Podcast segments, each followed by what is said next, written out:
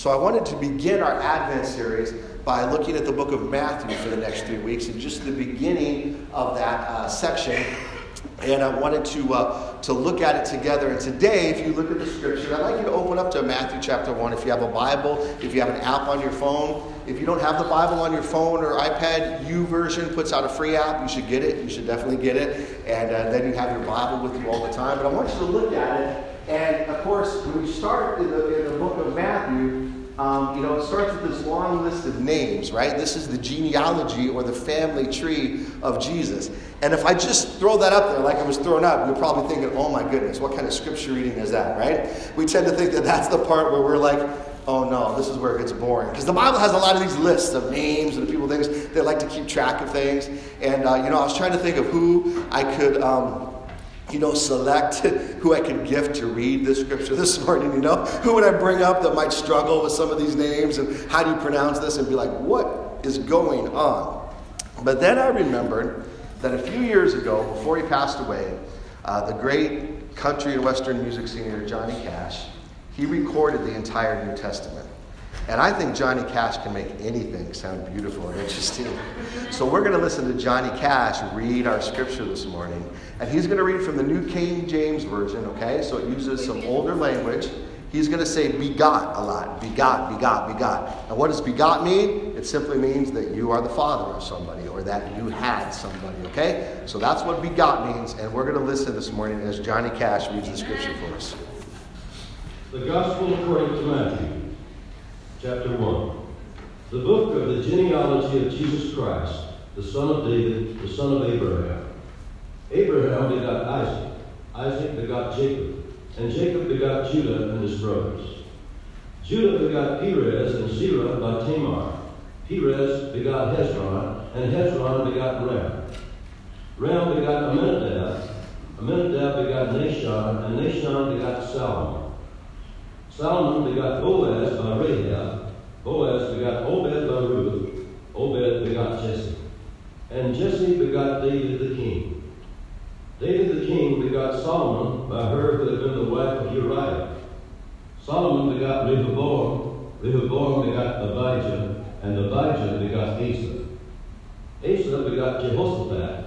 Jehoshaphat begot Joram. And Joram begot Uzziah. Uzziah begot Jotham.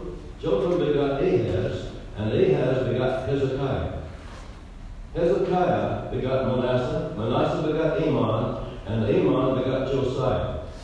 Josiah begot Jeconiah and his brothers about the time they were carried away to Babylon. And after they were brought to Babylon, Jeconiah begot Shealtiel, and Shealtiel begot Zerubbabel. Zerubbabel begot Abiud, Abiud begot Eliakim. And Eliakim begot Azor. Azor begot Zadok. Zadok begot Achim, And Achim begot Eliud. Eliud begot Eleazar. Eleazar begot Matthan. And Matthan begot Jacob. And Jacob begot Joseph, the husband of Mary, of whom was born Jesus, who is called Christ. So all the generations from Abraham to David are 14 generations. From David until the captivity in Babylon are 14 generations, and from the captivity in Babylon until the Christ are 14 generations. Amen. Don't you just love the way he says Babylon? Babylon. He makes it sound interesting, doesn't he? And uh, so I remember uh, years ago uh, when my children were smaller that I wanted to read some of the stories of the Bible to them. And I thought it would be great to start in the beginning, you know, in the book of Genesis and read some of those stories. But again, in the Hebrew scriptures, in the Old Testament, you come upon these lists of names. And so as I'm reading to them when they're young, I get to this list of names and I think, oh no, I don't know how this is going to work because I don't sound like Johnny Cash. And I don't know what it's going to be. But so I began to read some of the names. And I remember, I don't know how many of them were sitting with me. I read some of the names. And then I, and then I stopped and said, you know, it just goes on like this with a bunch of names. And they were like, no, Dad, don't stop. I'm like, seriously? They thought the names were really interesting. They thought some were funny. They thought some were different. They thought they were interesting. I'm like, wow. And I realized that we do have a fascination with names, don't we? I mean, we think about names a lot, especially when you're a kid. You're learning your name, and there's a reason why you were named your name, right? Our name sometimes has a meaning that says something about us, perhaps, or about what our parents were thinking at the time. It also speaks of our heritage, our name. It talks about where we come from. So the name is very important. And, and I realize that we're interested in those names, right? Like even watching this, where there's some names that, that just brought a smile to your face, you know, like Perez. I'm like, Perez, man, that's just a cool name. And, and, I wonder why people use some of these names and not other names, you know? Why are there a bunch of Jessies in this world and so few Obeds? You know, I just want to know that. But what about a name like Ram? Wouldn't you love to have a name like Ram? Like, what is your name? My name is Ram. Yes, my name is Ram. Yeah, I mean, that would say something about you, right? And it's funny how some of these names we use, right? They sound very common. And other names are, are different to us, that they sound strange, they sound exotic. But each of these names was important because they, they're important to the identity of that person, right? And to the heritage from which they come. Amen? So today we're going to talk about that. And if we begin in the beginning, you notice it says this is the genealogy of Jesus. That word means this is the origins of Jesus. It's the same word we get Genesis from, the beginnings. So when the Hebrew scriptures, the Old Testament began in the book of Genesis, it talked about the beginnings of the world. So when Matthew opens up his gospel in the New Testament, Matthew is talking about the beginnings, the origin, the family tree of Jesus, the Christ, who is the son of David, who is the son of Abraham. And so we want to look first at Jesus' name. And then we're going to look at Jesus' heritage because that tells us important things about who Jesus is and what he came to do. So we're going to switch over, uh, if we can switch over to the, the PowerPoint. And if it's not there, I'll resend it to you. Hallelujah. Don't you love technology? Well, I'm going to hope that it comes up, and if it doesn't, then I'll take another pause. So we look at the name Jesus, first of all, okay? So Jesus was a common name at that time. Jesus is a form of Joshua in the Hebrew, and Joshua means that Yahweh is salvation. So Yahweh was the name of God that the Hebrews were re- that was revealed to them as the name of the one true living God. So Joshua means Yahweh is salvation. So a nickname of Joshua, right? Because you know, even from the beginning of time, we like to nickname people. Jesus was a nickname of Joshua, a little bit shortened version that just meant Yahweh saves. So it means that God saves, and that's his name. So that's why we say, right, that Jesus is our Savior, because even his name means God saves. His name tells us something about who he is. How many of you know the meaning of your name? Does anybody know the meaning of your name? Yes. Does anybody know the meaning of your name? Yes, Mary, what does your name mean? Bitter. Your name means bitter? Yep. Wow, are you a bitter person? Maybe. Maybe sometimes. But who else knows the meaning of their name? What's the meaning of your name, Melissa? Truthful. Truthful. Hmm. No, that's not right. That's okay. Who else? What's the meaning of your name? Bonita. It's pretty. Means pretty, yes, amen. We all say amen. That's absolutely amen. But you know, our name also tells us, uh, sometimes we're named after somebody in our family, right? It tells us about our heritage. You want me to resend it? Yeah, I'll resend it. About your heritage. How many of you know um, why, were you named after somebody? Was anybody named after somebody? Yeah? Yeah? Um, Angel, who were you named after? Your grandfather, okay? So you have the same name as your grandfather, and that connects you, right? To your heritage. Who else? Who else knows that they were named after someone? Kenny, who were you? Your dad? So you're named after your dad. Was your dad's name Kenny? And I named my son Kenny. And you named your son Kenny, right? Sometimes we have um, uh, names that are middle names, right? Names that, that relate to our family. Sometimes we have a bunch of names, right? I know some people, they got like five or six, you know, government names because it's connecting them to their heritage. Hector, who are you named after? Your uncle, okay? And so somehow that connects us, right? And sometimes we like that connection, right? And sometimes maybe, you know, we're not so sure about that connection, right? Because uh, about that. So let me just send this back to uh, the, the booth again, real quick, and hopefully it'll come up on the screen for you, all right? Okay. All right, so um, Jesus, you know, is set in his heritage as well. He's set in, in a line of people that are significant to who he is and to, and to his identity, right? So we're going to talk about his family, and, and, in a way, we're also going to talk about our family. And we're going to talk about what it means that, that we have a heritage and that we have a name. Now, the second name that you see is called Christ. And of course, in, in some translations, it says the Messiah. So Jesus is called the Christ. Okay, that's a title. That's not his last name. If you walked up to Jesus back in the day, you would not say Mr. Christ. Okay, it's a title for his name. Kind of like pastor, but they did it, you know, sometimes in reverse. You know, so it'd be like saying, calling me Phil Pastor, you know, which would be kind of weird if you give him said Phil Pastor. But that's why sometimes Jesus Christ is called Christ Jesus, because that would be like saying Pastor Phil. You know, so it's a title that, that indicates who he is. And of course, Christ means Messiah, the Hebrew word which means the anointed one. That means the anointed one is the one who is anointed to be the king, right? So when there was a king elected of Israel, there would be a prophet that would come and would anoint them with oil, right? And that anointing would set them apart as the king. So me calling Jesus the Christ means he's our king, right? So that's why we say Jesus is our savior and he's our king, right? Or sometimes we say our Lord and savior. So the very name Jesus Christ tells us a lot about him that he is our savior and that he is our king. But then of course you notice right before they get into the list of names if you're still looking on your Bibles, it talks about how he is the son of Abraham and the son of David. And those are two very significant things. To say that Jesus is the son of David means that he is descended from the king. That's how he can be the Messiah, because the Messiah was one who was promised to come and be the king that would rule on David's throne forever, the one who would save Israel from all of their enemies, the one who would come and make everything right so that they can live in peace, in shalom with everyone, right?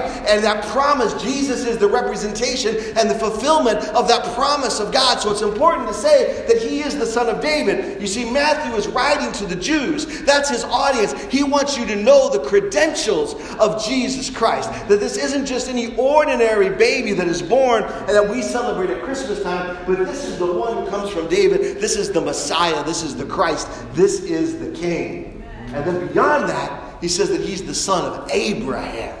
And he takes it all the way back to Father Abraham, who is the father of all of the Jews.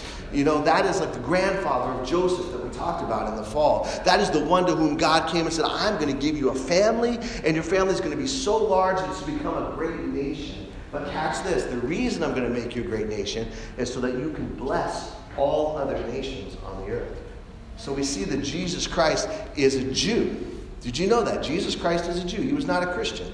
All right? He was not anything else. He was a Jew. And that's why it's so important to understand Jewish heritage, Jewish culture, so that we understand the humanity of Jesus. We understand what kind of tribe, what kind of group, what kind of peoples he was born into, so that we can understand more about who he is as a man. But then, of course, we believe that he is also the Son of God, that he is so unique. And so, if you're writing this genealogy about Jesus, you have to write it in a little different way because Jesus is unique, right? He wasn't technically the son of Joseph.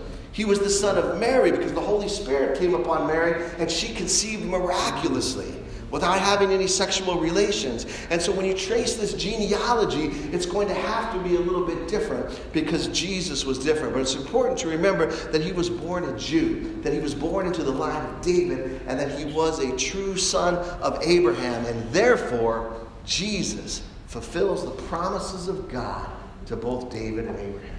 The promise is that, that he would be a blessing to everyone on the face of the earth, and that he would be the true king that would reign forever and ever.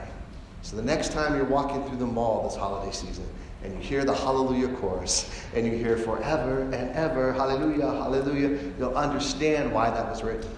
Because Jesus Christ is the true King who lives forever and ever. So that's a little bit about Jesus' name. But I also want to talk about his heritage a little bit, about where he comes from. Now, at this time,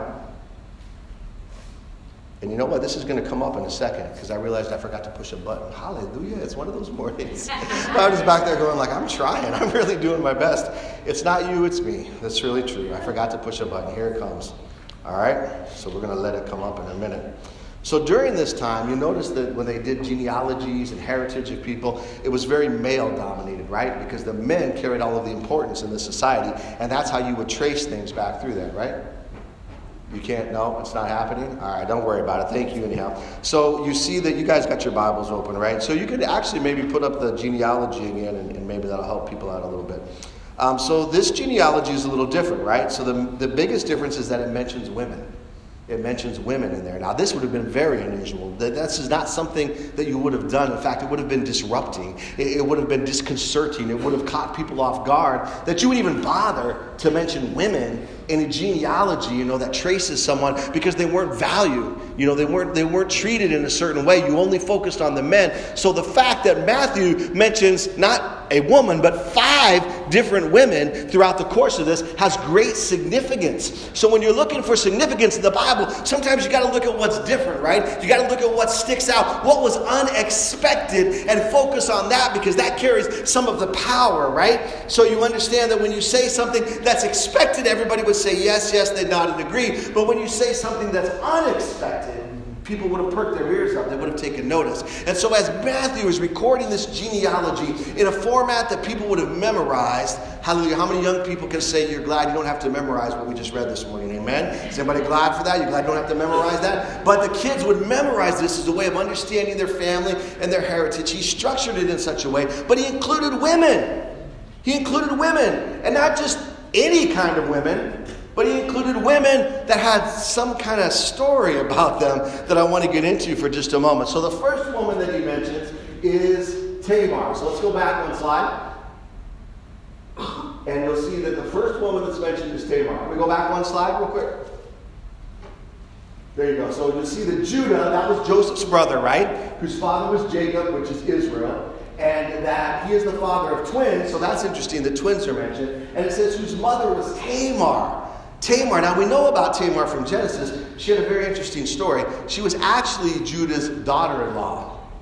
Okay, this was not a very nice situation that she found herself in. So she had married one of Judah's sons, okay? But that son died. And it was their custom that if that happened, that you would offer one of your younger brothers to marry that widow so that she would be provided for and cared for, right? But the first son that Judah offers to her, he deceived her and he didn't really fulfill his vow to her at all. So then there was another son that was supposed to be given to her, and Judah just didn't do it. So what Tamar did was she took matters into her own hands a little bit, and she disguised herself as a prostitute, and she slept with her father-in-law, and that's where those two twins. That's where. Um, Perez and Zerah come from. Wow, that's someone that you think, that's kind of an interesting story, isn't it?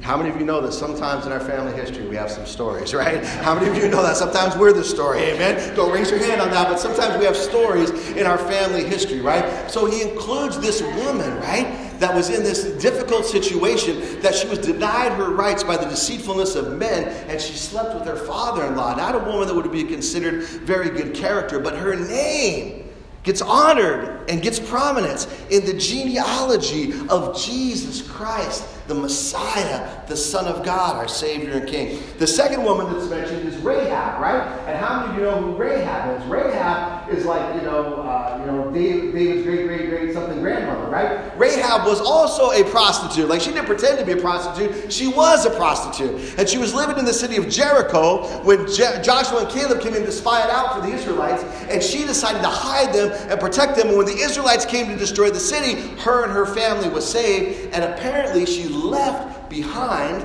the life she was in and decided to marry into the Jewish culture and move into what becomes the family tree and family line of Jesus Christ himself. I mean, King David, first of all, which is a great descendant to have, but then Jesus Christ himself. Because of her decision she made a choice to enter into the family. Now, both Tamar and Rahab, you know, there's some, they're people who aren't Jews. They're people who come from other countries. And so that brings us to the next woman that's mentioned, and that's Ruth, right? And Ruth was someone who wasn't Jewish. She was from another culture, from another people, from another nation. And not only that, it was a nation, the Moabites, that the Jews didn't like. I mean, there was some bad blood between these two groups of people, all right? And there was even restrictions in the Jewish law that these kind of people could not enter into the heritage and the culture of the Jews. But when her husband died, she decided to go with her mother in law, Naomi, who was Jewish, and she made a choice that she was going to embrace a new group of people. And she was so bold in her choice and you got to read this closely. I don't have time to go into it. She used her sexuality to attract this man and eventually marry him. I mean, and this is a woman who was from a different culture, from a different background. Remember, Matthew was writing to a Jewish audience, trying to stir up that pride, that Jewish pride. But he's including women who have questionable character. And in Ruth, a woman who comes from a different culture, different language, different background. And then, of course, the next woman that's mentioned, we don't even hear her name. Wow. We don't even get her name, but we know her name, don't we? It was Bathsheba, one of the most famous stories of adultery in the entire world. For Bathsheba had been Uriah's wife, but she committed adultery with King David. And when it was found out she was pregnant, King David had her husband murdered and then took her as his wife. Why does Matthew say whose mother had been Uriah's wife? I think two reasons. He wanted to remind us that her situation was not right, that there was an injustice that had been done, that she wasn't just someone that David married legally or morally, but she was someone that had entered in through sin and through disobedience and through a very difficult situation. Second reason I believe is again to highlight that she's not Jewish. Uriah was a Hittite. Once again, he's saying, Look, people, you've got to understand that even in the history of Jesus, there are people who don't belong. Amen. There are women who, by the time Matthew is writing, are just considered to be very much lower than men, who are abused, who are marginalized, who are even oppressed. And even the fifth woman that he mentions is Mary, who's done nothing wrong, who is simply young and open and willing and chosen by God. But think about this she's going to have to explain to people that she's pregnant even though she hasn't slept with Joseph, and that the baby isn't really from Joseph. Imagine how that was going to go over in her family. Imagine how that was going to go over in her day and her time. There was going to be a lot of questions about her character. There was going to be a lot of, you know, uh, animosity towards her. But these women are included in the history of Jesus. Amen. And not only that, people that were not Jews were included in the history of Jesus. And why is that? Because Matthew is setting this whole thing up. This is the introduction. He's setting the table for what he's about to share with us about Jesus Christ, the one who's about to come into this world through Mary, right? And one of the things we know that Jesus does is that he came to restore the dignity and equality of women. Okay? He came to restore the dignity and equality of women. And we know that through the way he taught, through the way he lived, that that's what Jesus was about. Because Jesus is not just the Savior of some people, He's the Savior of all people. Amen? That it's for men and women, that there is equality and dignity in Jesus Christ, in the family of God that we can enter into. Second thing is that Jesus is the Savior of the whole world, not just for the Jews. The Jews wanted the Son of David, they wanted the Messiah, they wanted to be saved for themselves, for their people. But even God told Isaiah way back, He said, Isaiah, listen, I'm going to send my servant, and he's going to be the Savior of Israel, of, of, of my people, of this special group, okay? But you know what, Isaiah? This is God talking. It, it's too small of a thing. It's too small of a thing for him just to be the Savior of Israel, right? It's too small of a thing for him to just be the Savior of Israel. No, no, no. I'm going to make him the Savior of the world, of all the people, of all the nations, of everybody, from every tribe, every language. So it doesn't matter what background you come from, it doesn't matter what country you come from, it doesn't matter what culture you come from, it doesn't matter if you're a man or a woman or a child. Jesus is your Savior. Jesus welcomes you into his family. And we understand that we can enter into the family because of the history, the precedent of this genealogy. We can enter into the family of God by making a choice. Amen? By making a choice to believe and to receive Jesus Christ as our Lord and Savior. And then we enter the family of God. Your picture gets put in Jesus' family album. Amen? Amen. Your name gets written in his book. Amen. You become a part of the history and the bloodline of Jesus Christ, the Savior of the entire world. And this is something new that Jesus is doing. See, Matthew starts out, I love it. It's so dramatic. He says, Look, I'm talking to you Jews, and you're all about your culture, your history, your peoples, right? And I'm going to explain to you how Jesus is a true Jew. I'm going to explain to you his heritage and his culture, but I'm about to blow your minds because I'm going to put little hints in here that I'm going to expand this out. And as I expand this out, you're going to see that Jesus is about building something new, about building a new family, the family of God. Jesus points this out later on in Matthew. He records this story. Jesus was talking to a group of people, right? And his mother and brothers showed up, you know, the people that were related to him through Mary. And they were outside trying to get a message to him. And someone told Jesus, Hey, your mother and brothers are out here and they're waiting to speak with you. Jesus responded, catch this from Matthew chapter 12. Jesus responded, Who do you think my mother and brothers are? And then he stretched his hand out towards his disciples. He said, Look closely. These are my mothers and brothers. Obedience is thicker than blood. Obedience is thicker than blood. The person who obeys my Heavenly Father's will is my brother and my sister and my mother. It's from the message version of Matthew chapter 12. He said, Look, I'm calling people into my family because of their obedience because of because they're willing to do my father's will because i'm creating a new family a family that's open to everyone. You can't shut out women you can't shut out people from other cultures and other backgrounds amen? And these are the things that need to work on us in this day and time if i can take just a moment and speak to that right?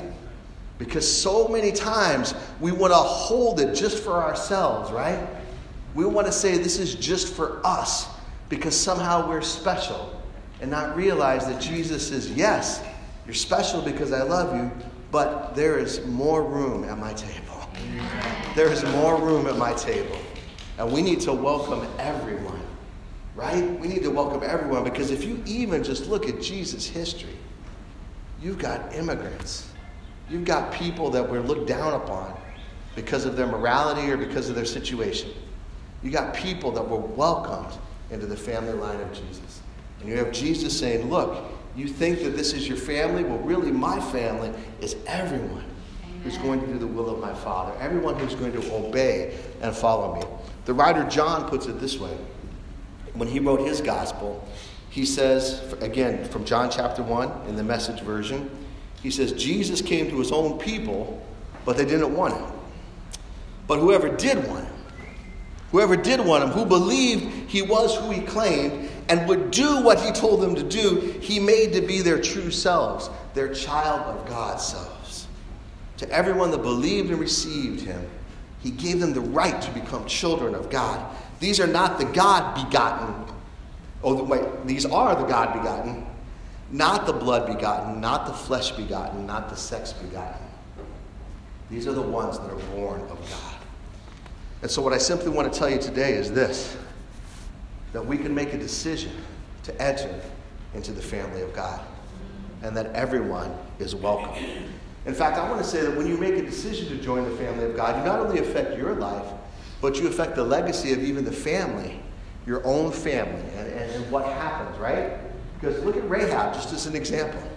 I mean, Rahab was living one kind of life with her family, with her background. She was living in that, but she made a decision, right?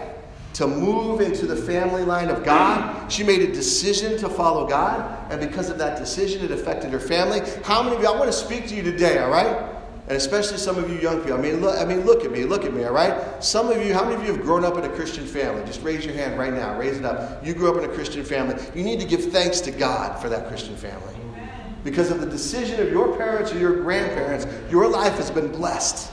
And you may not see it because you take it for granted. You may not see it because it's so comfortable and it's so knowledgeable, but you need to understand that you have been blessed.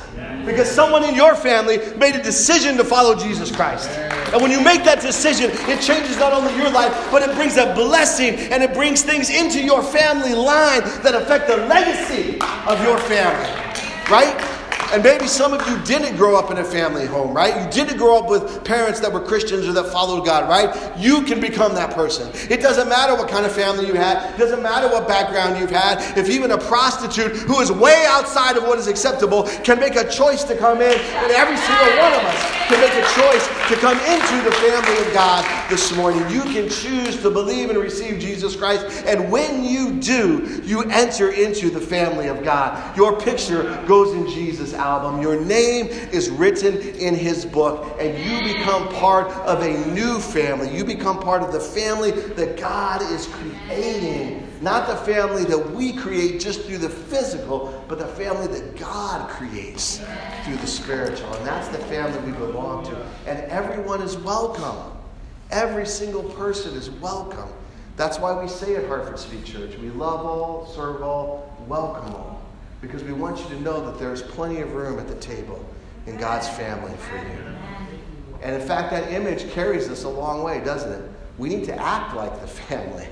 Sometimes we act too much like a family on one side, and sometimes not enough like a family on the other side, right? But if you think about what Jesus said, I want to take it deep for some of you for just a minute. These people that you're sitting with, these people that you know that are a part of this church, they are your sisters, Amen. your brothers, Amen. they are your children, nephews and nieces in God. They are your mothers and fathers and aunts and uncles in Jesus, right? Every single person of them. And I want you to think, those of you who know Christ, I'm bringing you a stronger challenge here this morning. If you know Christ and you think about this is the family that God has called you to. You entered into God's family, and then God says, I'm going to bring you to one expression of my family, and that's Hartford City Church. I want you to think about what is your connection and commitment to this family right here. Really? Would you really? I know families don't always operate the way they should. Amen. Families don't always operate the way they should. You know that. I'm going to pray for God to, to just heal us and transform us in that. But when a family is operating the way it should, should you ignore somebody? Should you not get to know someone who is your family? Someone who, through the blood of Jesus, has been connected to you? And we're going to look at people certain ways and we're going to carry certain attitudes and act certain ways, right? God have mercy on us. God help us. Heal us because maybe we did see some, some bad things in our family. Maybe we saw some rough things. Maybe we saw some tough things in our family, right? But God can heal us of that. Sometimes God heals us by giving us a brand new family.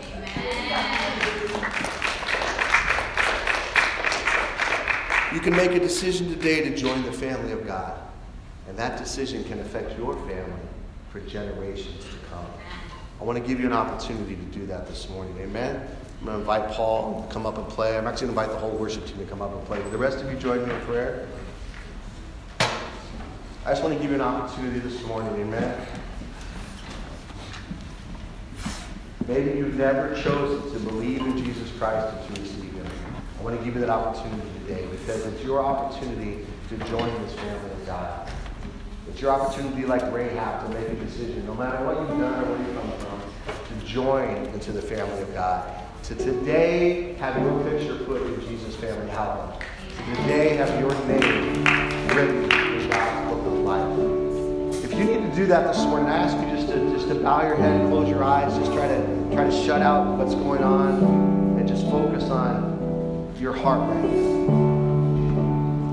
If you want to give your heart to Jesus Christ, I simply invite you just to pray this simple prayer. Just to say, Jesus, I believe you are the Son of God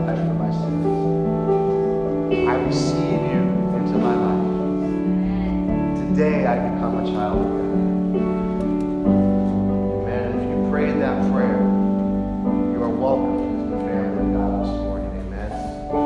And we want to welcome you. We want to take seriously that you are coming in to the family of God. so if you prayed that prayer today, if that's you today, you needed to come into the family of God, you've chosen to believe and receive Jesus Christ today, we want to celebrate that. I'm going to ask you while everyone's praying, just raise your hand if you prayed that prayer this morning. And we're going to give you a card to fill out, and we're going to help you grow in your faith and family of God. If there's anyone, just raise your hand and just let somebody know that you've accepted Jesus Christ today. And we're going to give you that card. Amen. Hallelujah. Thank you, Jesus. Thank you for inviting us into the family. Of God. Thank you for welcoming us, not only into your presence, but welcoming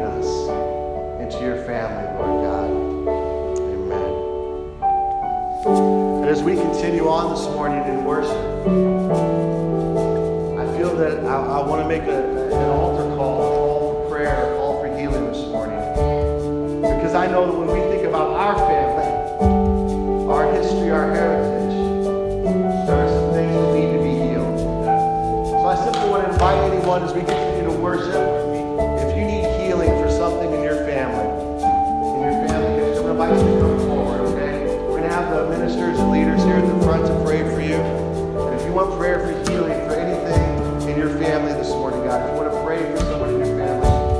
To come forward right now. The altar is open.